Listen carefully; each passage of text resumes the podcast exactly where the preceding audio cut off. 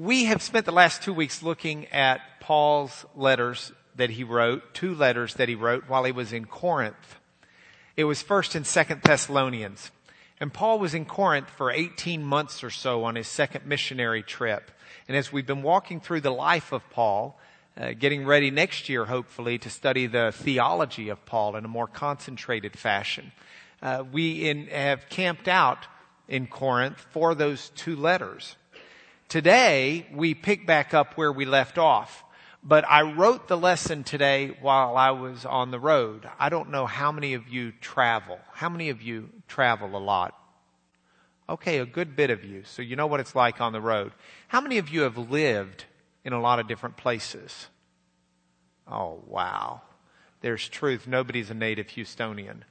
Um, I have too. I was born in Dallas, Texas. 1960. Uh, the skyline did not look like that, but I looked something like that. Uh, we lived in Dallas for a matter of uh, what, Mom? A week or two, three weeks, and then we moved from Dallas out west to Fort Worth, and. We we lived uh, in Fort Worth uh, uh, for oh a little bit longer, long enough for me to learn how to sit up next to my older sister, Catherine. We lived there uh, for a while, and then Dad got transferred again, and we moved to New Orleans, or New Orleans as I call it. New Orleans is where I have my first memory. I lived in New Orleans. I was a small boy, again with my older sister. And my memory was of dad taking me, mom and dad, took Catherine and I, or Catherine and me, to a Mardi Gras parade. And I remember being on my dad's shoulders. I remember it was night. And I remember the, the floats going by. And I remember this lady throwing candy. My dad caught the candy and he handed it up to me. And I have, I mean, I was little. Okay, I'm like two years old, but I'm telling you, I have the memory in my brain thinking, why don't we come here every day? they are throwing candy at us. Why don't we do this every day? But Mardi Gras is one of those unique things about New Orleans that I remember. We lived there for a while and then we moved up north to Shreveport, Louisiana. And in Shreveport, I continued to grow. I don't have any independent memories of Shreveport, but we moved from Shreveport to Abilene, Texas. And in Abilene, Texas, I have a lot of memories. My best friend was my next door neighbor, Roger. I don't know what's happened to Roger. I can remember on Sundays we'd go to Wyatt's cafeteria sometimes. We didn't have a lot of money, so we couldn't eat out often. But when we could, we'd go to Wyatt's cafeteria and it was really good. But you want to know what was the best? A&W root beer had a root beer stand that had these frosted mugs. And I can remember them very, very well. I can remember being at church one Sunday when my dad was called out of the audience to give the closing prayer. I was so proud. I couldn't believe that my dad was up there giving a closing prayer just seemed so special. It was in Abilene that my older sister Catherine started school. Uh, I wasn't old enough to start school yet. I didn't start school till we moved from Abilene. That was me in Abilene. We, uh, we moved from Abilene to Graceland, Graceland, Memphis, Tennessee. we went to Graceland. Memphis, Tennessee, Graceland. I can remember driving through on Christmas, during the Christmas season, and seeing the lights Elvis had out. He had a nativity scene. I remember it today. And we'd see as we'd make the circle drive through Elvis's yard. And it was there that I started school and went through, I, I, didn't do kindergarten, but I did first grade and half of second grade before we moved. And we moved up to what we called Yankee country. You see, everyone in my family was born in Texas, basically. My grandmother was in Tennessee, but she came to Texas so early that, and my grandfather, her husband, always told her not to admit she was from Tennessee. because it was a point of pride for him. My mother was pregnant with our little sister Holly in Pittsburgh, and she was uh, set to give birth, and granddaddy and grandmother came up to help out. And granddaddy bought a shoebox of dirt from his backyard to put under the delivery table so that Holly would be born over Texas soil. Um, Pittsburgh had a culture shock for me as a second grade boy. I got in a lot of trouble with my teacher because I had not been reared properly. You see, I said things like vegetable, and she said, her name was Miss Kennedy. I hope she's listening to this on the internet. Look what I became, Miss Kennedy, a speaker. Um, she said, she said I would never be a speaker unless I learned to say vegetable. I said, this is true. I said tomato. She said tomato. She really did. And uh, got me all upset and tongue tied. And it was the next year I started speech therapy. Um, but we lived in Pittsburgh for just a while, not that long, but uh, long enough for me to go to some good old Pittsburgh Pirate games. 1968, we moved to Rochester, New York. Things were very different in Rochester. Uh, the hippie movement was in full swing.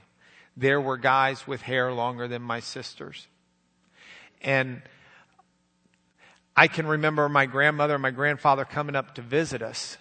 And the question was always, well, what would y'all like to do? And with my grandfather, it was always the same thing. Can we go downtown and watch the hippies? Because he was from San Angelo, Texas.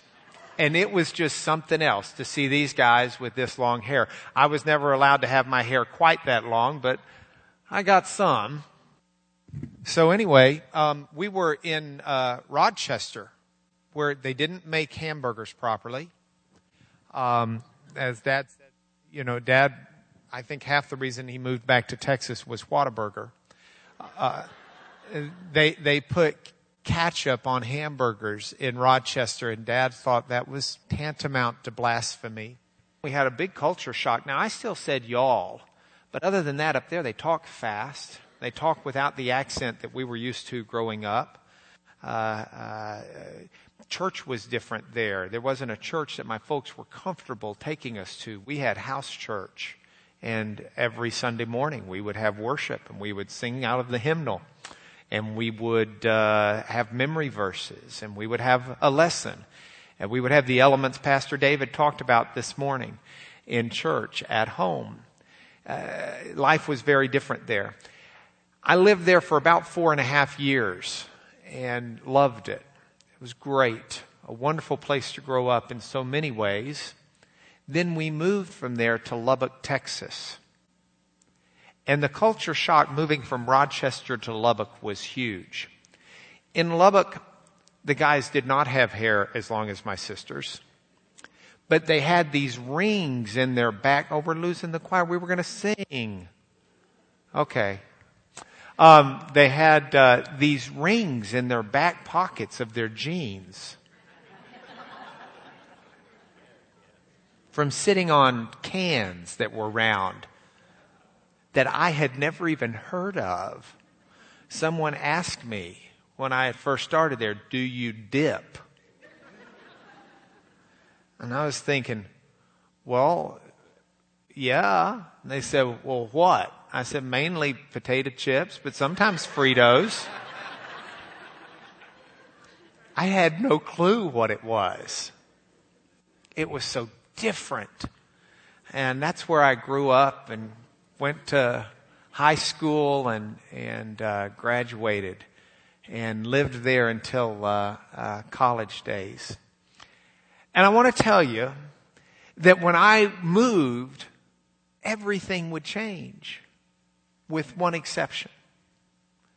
We would move from one place to another and the way they made their food changed and the way they talked changed and the way they dressed changed and the way they looked changed and the way they worshiped changed. Everything changed except the constant of my family. And I think that's one reason we grew up as such a close family because every six months to a year, generally, or two years, we would move. And so we had the constancy of each other. And I was thinking about that this week as I was writing the lesson because I was thinking Paul was a traveler. And Paul was used to ch- ch- ch- changes. That's a song for those of you who aren't old enough or are too old to be in the David Bowie generation. For Paul, as a traveler, don't you know things changed as he went from place to place? He would leave his friends. Oh, he might take one or two with him on his mission trips, but even that changed. It changed from Barnabas and John Mark to Silas and Timothy and others. His friends would change. Not only his friends, his food had to change. You wouldn't eat the same thing in one area that you would another. They might mess up the hamburgers. Not only would his food change, but the way people act, behave, dress, it all changes when you move from place to place. But Paul had a constancy. There was one thing for Paul that never changed, that he took with him everywhere he went. And that was the reason Paul traveled. Paul traveled to take the God who never changes to the people who desperately need him. And that's what Paul was about. And that's what we're looking at. So as we finish Paul's journeys, let's finish with Paul in Corinth. Paul leaves Corinth, and if you're reading along in Acts, you'll see Paul departs from a town called Cenchreae. That's really just the western port. It's right here. Western port of Corinth. And that's where Paul left from. And Luke tells us before Paul left, Paul had made evidently a Nazarite vow, which would have been a personal one, to go for a period of at least 30 days or maybe longer without getting his hair cut. And the reason why it was a personal vow, Luke doesn't give us great detail, but most scholars think, and the context suggests, that it was Paul saying, God, you promised to be faithful and keep me from being persecuted in Corinth as testimony to your vow, I vow during this same time not to cut my hair. And God was faithful to the word that he'd given Paul. And as Paul's leaving Corinth, Paul had not been violated and, and persecuted. So Paul leaves, and as he leaves, as a symbol of the success of that, uh, of God's word to him and God's faithfulness, Paul gets a haircut. And it's actually doesn't that barber look excited to be cutting on Brother Paul? I have made it a personal goal in this class to figure out how to put that face of Paul into at least one slide every Sunday where you least expect it. Paul leaves, and when Paul leaves, he takes his two friends he'd met there, Priscilla and Aquila, with him on the boat. Not necessarily with him, but at least they travel on the same boat, and Paul sails from Corinth over to Ephesus. And Paul is in Ephesus where he drops off, if you will, or Priscilla and Aquila leave. Now, the timing of Paul, Paul's in a, a bit of a hurry to get back to Jerusalem, it seems. And so Paul stays on the boat, except while the boat's taking on provisions and new supplies and stocks. Paul leaves and goes into Ephesus. And something very rare happens to Paul in Ephesus. Something very rare happened. I want you to ask yourself, when did this ever happen before? Paul is in Ephesus. He leaves the boat long enough to go worship at the synagogue. While he's at the synagogue, Paul, of course, talks of Jesus. You know what happens? The people say to him, Hey, would you stick around and tell us more about Jesus? They ask him. They say, Tell us more about Jesus. You know what Paul says? Basically, I don't have time. He says, no. Paul says, I'll come back if God's willing, but I've got to get to Jerusalem. I don't have time. And Paul leaves. Now, of course, Priscilla and Aquila are there. They're not left empty. But Paul leaves. And Paul hustles to get back to Jerusalem, probably in time for Passover. There's some real good analysis that some scholars have done that, that persuades me, at least, that's what Paul was hustling back for. And taking his hair with him, no doubt, to, to lay down as part of his vow. So Paul leaves and goes back to Jerusalem and goes for Passover. After Passover time with the church, Paul goes from Jerusalem back to Antioch, which was his home base where he'd kind of been operating as a missionary. Paul's in Antioch for some period of time, we don't know, but sure enough, Paul has the Spirit of God on him to take him out. So Paul leaves Antioch and he starts again. Now I want to add something for our young folks in here. Our daughters right now, uh, at least one of them, is working real hard on this go 50 miles in May. Are y'all, any of y'all doing that? Part of the Family Life Center? Yeah. Uh, you, you 50 miles in the month of May, walking or jogging. And our nine year old is well on her way to hitting that 50 mile mark. Um, yeah, we're real proud of her. But all I can think about was, you know, I, I, got these two young men up here on the front row. Y'all don't mind if I pick on you for a minute. What's the furthest you've ever run? Y'all look like you're athletic type guys. You got a football shirt on. What's the, do you know farthest you've ever run? You ever run a mile? Yeah? You ever run two miles? Three? You ever run 250 miles? Okay, we beat them. Not that we've run it, but Paul's making this trip walking.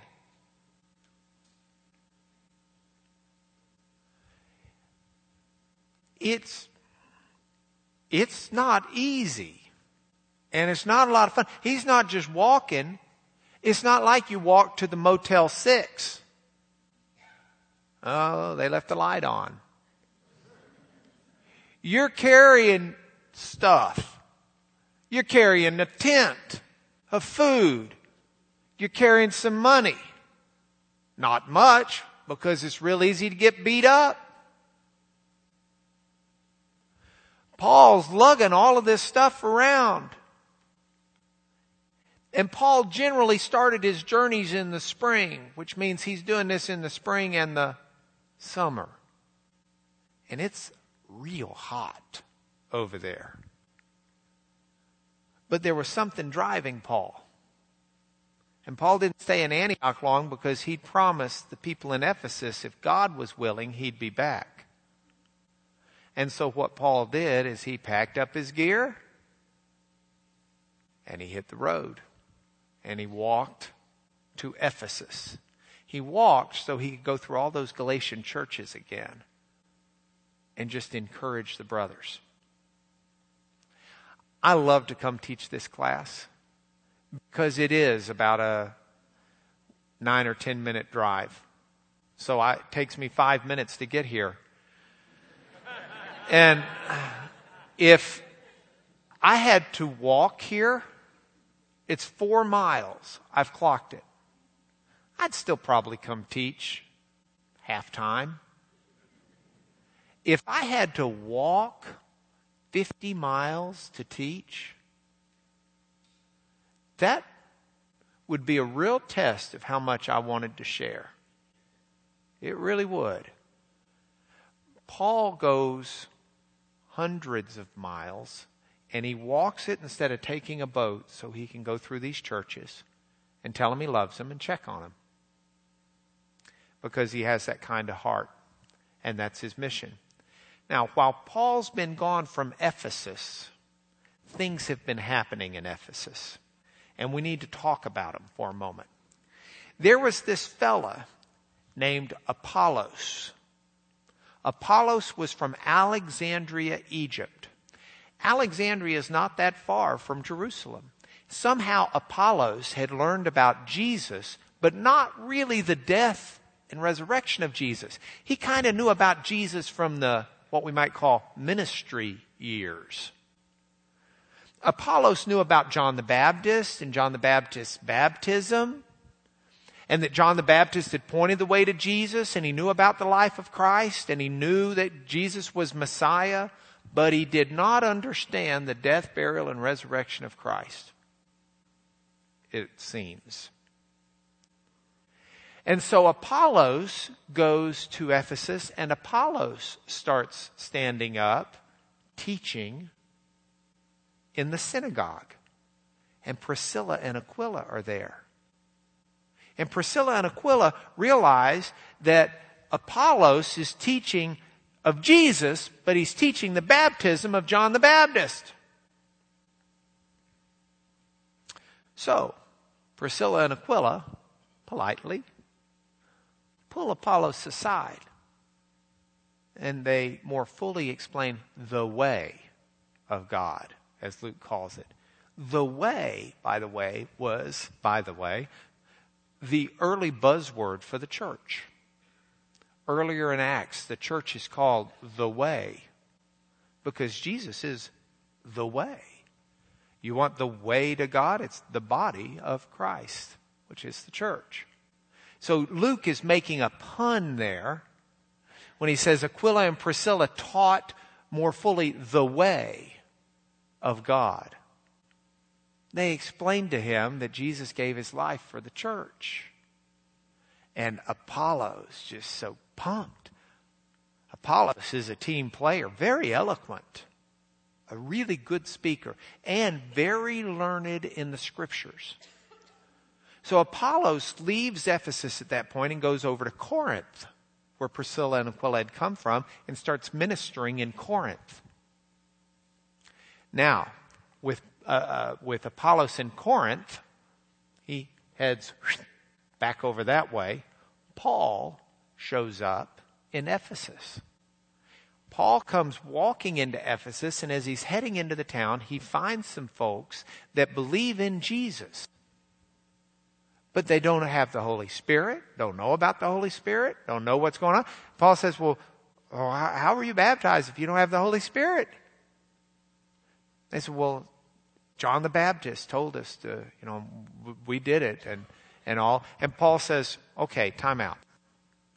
You're missing it. And Paul explains to him not just the life of Christ, which they seem to understand, but the death and resurrection of Christ, which gives us hope. It's wonderful to know how Jesus lived. And it's wonderful to study the life of Christ. It's an example, it's a model, it's God on earth. It's God down to lead us. But if God had simply come in the form of Jesus and lived a good life, then we're all out of luck out of luck. It's a bad phrase. We're all in trouble. If Jesus had simply come and lived a good life and no more, and then left, does not a whit of good for any of us. Because Jesus only does us good by taking our sins, all the mistakes we've made, all the mistakes we will make, those that are intentional, those that are accidental. Jesus took all of our sins to himself and died paying the price we should pay. That's what makes a difference. And what's more, having died, Jesus was resurrected and brought into a new life. Paul will teach on baptism, and, and when he'll write to the Romans, as we'll see later on in, a, in about a month or so, Paul will explain to him that when you were baptized, you're baptized into the death of Christ. And you're resurrected and brought up a new creation. For Paul and for us, it's not that Jesus preached a good sermon on the Mount. It's not that Jesus healed the people. It's not that Jesus uh, lived perfect in and of itself. It's that having done those things, Jesus then died for our sins and not his own, for he had none, and was resurrected. So that's Paul's good news. That's the gospel. And so with that, Paul comes and he rebaptizes, lays hands on them, they receive the Holy Spirit, and uh, uh, life is different. Now, some folks, some scholars I read say Luke is all mixed up here because Priscilla and Aquila were in Ephesus. So if there were these people out there who had a partial understanding of Christ, it would have already been picked up by Priscilla and Aquila. I think some of these scholars don't do enough research to understand Ephesus is a huge city. At the time, some scholars think the third largest in the Roman Empire. Somewhere probably between 200 and 250,000 people. I grew up in Lubbock. It's the hub of the plains. Lubbock had 175,000 people. Ephesus, at the time Paul goes in, was bigger than Lubbock when I lived there. Bigger than Lubbock now, even when Texas Tech is in session. There are people in Lubbock who believe things that I don't know about. And it is not at all surprising to someone from a town a little smaller than Ephesus to be reading and understand that there were some people who had a partial understanding of Jesus in that town. Ephesus was not only a huge city, but it was a city that offered Paul a lot of chances to teach. Paul taught for three months in that synagogue where he promised to come back. Paul then, the, some of the people got, he, he kind of caught the fish that were there, and the rest weren't biting, to use fishing terminology. And so he decided to change locations. And he went to the Hall of Tyrannus. The Hall of Tyrannus is, is a, likely a, a, an area of a school of a fellow named Tyrannus who was a teacher there. And Paul taught the Western texts. Uh, if you go back and remember the lesson, we talked about different texts. The Western text gives us a lot more details about the book of Acts. Some of it is probably added by people trying to keep the book of Acts going but make sense of it for other people. So you can look at the ads, and most times the ads aren't put into Scripture because they're not considered part of Holy Scripture. But the ads do give us some insight. And so the ad here says Paul would teach there from 11 a.m. to 4 p.m. From the 5th to the 11th hour. Hours started at 6 a.m. People started work at 6 a.m but people quit working at 11. And from 11 till 4, that was time to eat, time to be with family, and siesta during the heat of the day. Paul would take his eating, time with family, rest and relaxation, siesta time, and every day for two years use that to teach because the hall wasn't being used during that time. He had like free uh, classroom. And so Paul does this and he does it for two years. Now, Paul is teaching in Ephesus, which is, is a, an incredible place. By the way, if I know we've got uh, some folks that right over there that love to travel. Have you all been to Ephesus? You got to go. The ruins at Ephesus are the most spectacular ruins uh, uh, uh, certainly I've ever seen. Um, Ephesus was a phenomenal town. Ephesus at the time was on the, the coast. Okay? It's in the Meander Valley. The Meander Valley is named after the Meander River. Do you know what that was the name of it back then? Do you know what the Meander River does? it meanders. In fact, our word meander comes from the river, and it's not something we've come up with. You can go back and read the Greek geographer Strabo, who says the Meander River goes back and forth, and that's why we use the word meander for someone who just goes back and forth on something. Well, a net result of the meandering and the little river in the Meander Valley that Ephesus is off of, the net result of that is the harbor would silt up.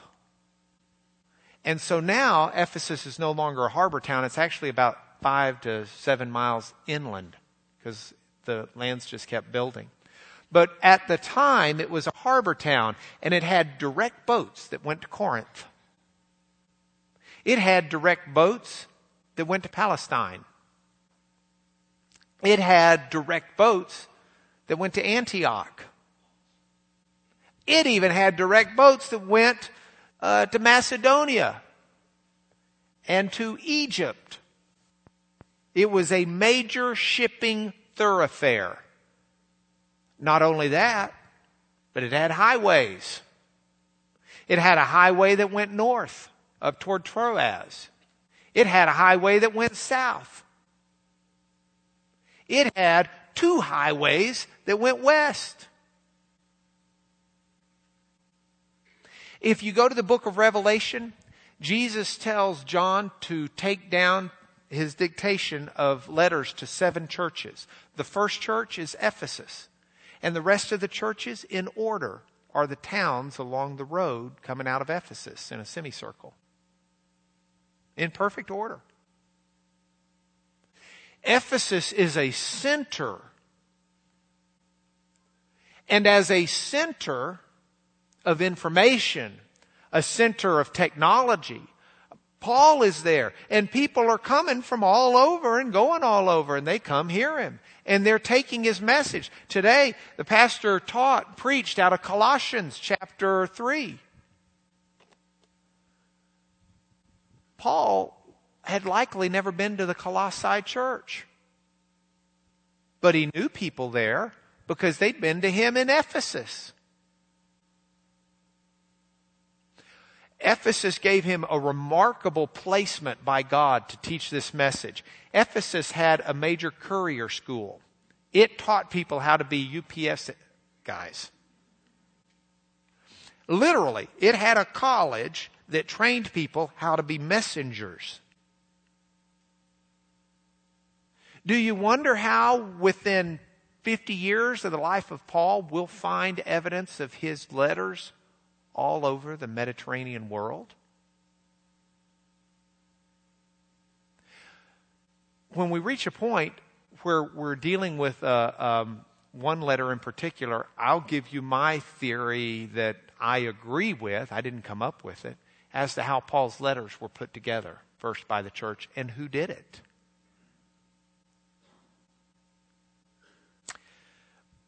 But it's near Ephesus where they have people trained for this, who know how to take a letter from place to place and read it. So there's no surprise that while Paul's in Ephesus, all the residents of Asia heard the word of the Lord, both Jews and Greeks.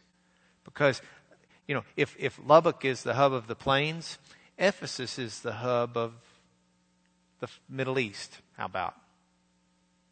Or at least that area, Asia Minor might be more accurate. Now, Ephesus, it was a magical place. Oh, I meant that literally. Ephesus was real big on magic. In fact, if you were to read Plutarch's Moralia, Plutarch wrote, lived at the time of Paul, the time we're studying. And Plutarch wrote this book. Actually, it's a set of nine books. And, and what it is, is what he calls table talk. And it's just him writing down dialogues of guys he would talk with over dinner. And they talked about all sorts of things. And as you read through it, he's got in particular a conversation that he's having with these two other fellas. And I've put part of it up here, Table Talk, Book 7. There were questions that were being asked. And in the process of answering those, uh, the, the, the, the whole dialogue is about whether or not you should have music while you're eating. And, and, and how music can lead you astray. Because, you know, most people have an automatic check on not getting too inebriated because they don't want to spend too much money or they don't want to lose all their money once they are inebriated. But he says with music, there's no such check because it's free. And people may just listen to it all the time and get so influenced and not even realize how it was influencing you. Another good reason, I might add, that they should have been in our worship assembly this morning to learn how to use music to edify. But, see that Greek I've highlighted? E and that slash mark here. That says Ephesia grammata. Guess what Ephesia is? Ephesus. Grammata. What's grammata? Nothing. What's grammata with you? Okay, now we got that out of the way. Um, grammata. Give me a word that sounds like it might come from it. Grammar. Uh huh. That means words of Ephesus. Ephesian words. You want to know what the Ephesian words were that were being written up? Just as sorcerers advise those possessed by demons to recite and name over to themselves the Ephesian words or letters. These were phrases that were called Ephesian phrases because they were deemed to have powers over the spiritual world. And this is a common usage of it. Ephesus was a magical place. It was a place where magic was a real big deal and people bought spells and incantations and they had books that had these Ephesian words that, that gave power over the spiritual realm. And there were seven sons of a Jewish fellow who held himself out as a priest named Sceva. And they were casting out demons. Now, God was working lots of real miracles through Paul. Incredible miracles happening through Paul. And so what these uh, sons of Sceva do is they decide, hey, there may be something to this. So they go to this fella and they're going to do an exorcism on this fella. So they say to the fella, to the spirit inside this fella, they're going to exorcise, exorcise. They say, I adjure you by Jesus, whom Paul preaches, to come out. Now, these weren't Christians. These were scam artists who thought that the words were something like other Ephesian words that were just some magic incantation. And if you said it right and pronounced it properly, the demons must obey. Um, the demons answered. The demon responded, Jesus I know, and Paul I recognize, but who are you? Jesus I know. Who could not know the Son of God? Every demon knows Jesus. Paul, they recognize. Don't know him intimately, but recognize he has authority over them because Jesus gave it to him. But who are you?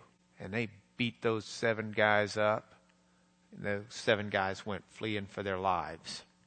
So while Ephesus was a magical place, God was no magical formula.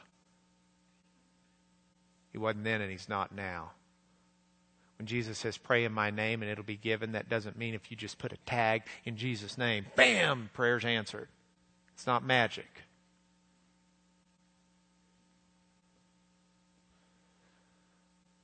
Points for home we'll pick up with Paul in Ephesus next week, and then we're going to do 1 Corinthians in one Sunday, chapter 1 to 16. Bam! Be praying for that. and we're going to try and do it within time. Points for home. Point number one. When they asked Paul to stay a longer period, he declined. Wow. Wow. I had a chance to spend some time with Stephen Trammell this week, and he's writing an article on uh, stewardship of your influence. We were talking about it, and I said, hey, you know, look at this verse. We were discussing back and forth how relevant it is. In fact, I've got him to promise, he's writing for some monthly publication. I've asked him to promise to give us his article so we can email it among our class. If you're not on our email list, you need to be. It'd be a great article. But influence. You have most everybody in here 24 hours in each day, seven days in each week. How are you going to use your time? Well, it's real dicey because you don't ever want to say no to someone in need when God wants you to help them. How did Paul, so I sit there and I say, how did Paul decide he's supposed to be in Jerusalem and not there? You know, how, how, how do we make decisions on what we're supposed to do? Let me make a suggestion. 90% of the answers you're going to need in your life are found right here. Should I lie? Hang on. No. Okay, that's what I need to do here. Oh, hey, I got a chance to cheat someone. Let me see. Wonder what God wants me to do. Nope. Ooh, here's something that would be fun to look at. Let's see, what does it say about lust? Yeah, nope. Uh, let's see. I have a chance to do something with my wife, build her up. Ooh, I'm supposed to do that. 90% of what we need to know is right here. Now, 10% of the time it's not. And here's my suggestion to you the more you do the 90%, and the more time you spend reading to make sure you know the 90%, the more time you spend praying and worshiping, that other 10% of the time, you're going to be growing so close to the heart and mind of God, you'll discern what He wants you to do. Point for home, too. When Priscilla and Aquila ask Apollos to step aside, they explained to him more accurately the way of God. And he listened and he learned and he put it to use. I am stunned by his humility. May we never quit learning more accurately the way of God. May we never start thinking we have the answers. By the same token, when we help other people, may we do it with a spirit of gentleness so that they're not so put off by the way we approach them that they don't want to learn. Last point.